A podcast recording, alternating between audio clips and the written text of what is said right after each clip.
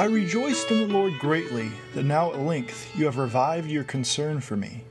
You were indeed concerned for me, but you had no opportunity. Not that I am speaking of being in need, for I have learned in whatever situation I am to be content. I know how to be brought low, and I know how to abound. In any and every circumstance, I have learned the secret of facing plenty and hunger, abundance and need. I can do all things through him who strengthens me. Philippians 4 10 through 13. Our culture is full of hurt and bitterness. At times, our world seems to be falling apart, whether it be the loss of a loved one or a hurricane devastating a coastal city. Sometimes our lives are overwhelmed. We ask God, why? Echoing Job after he lost everything. And sometimes our answer isn't what we want. Instead of following the Apostle Paul in this passage, we rebel at the knowledge that God has let troubles happen in our lives. Philippians 4:13 is one of the most misquoted verses of all time. We must remember that the Bible did not originally have chapter and verse divisions. So when we isolate a verse from its context and place it on a Christian knickknack, we might actually be twisting Scripture instead of learning what it really says. I can do all things through him who strengthens me, says the quarterback as he goes out to play the big game.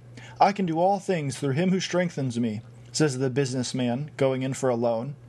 I could go on and on. The problem with this is that this verse is not only about winning.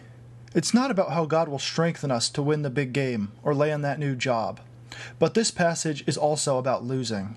It's about being in jail, being beaten nearly to death, and yet still being content. Paul is giving us advice on how to persevere through trials.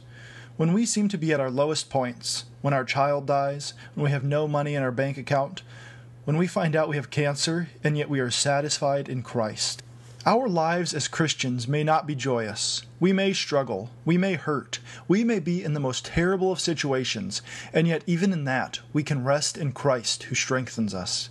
So, when we lose the big game and all our anxieties and shame at being responsible for failure come crashing down on us, we can know that Christ strengthens his people.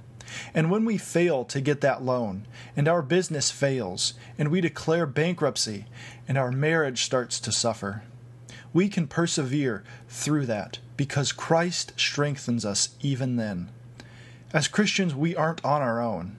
Our failures and trials are molding us into the image of Christ, and He never abandons us on that journey through life.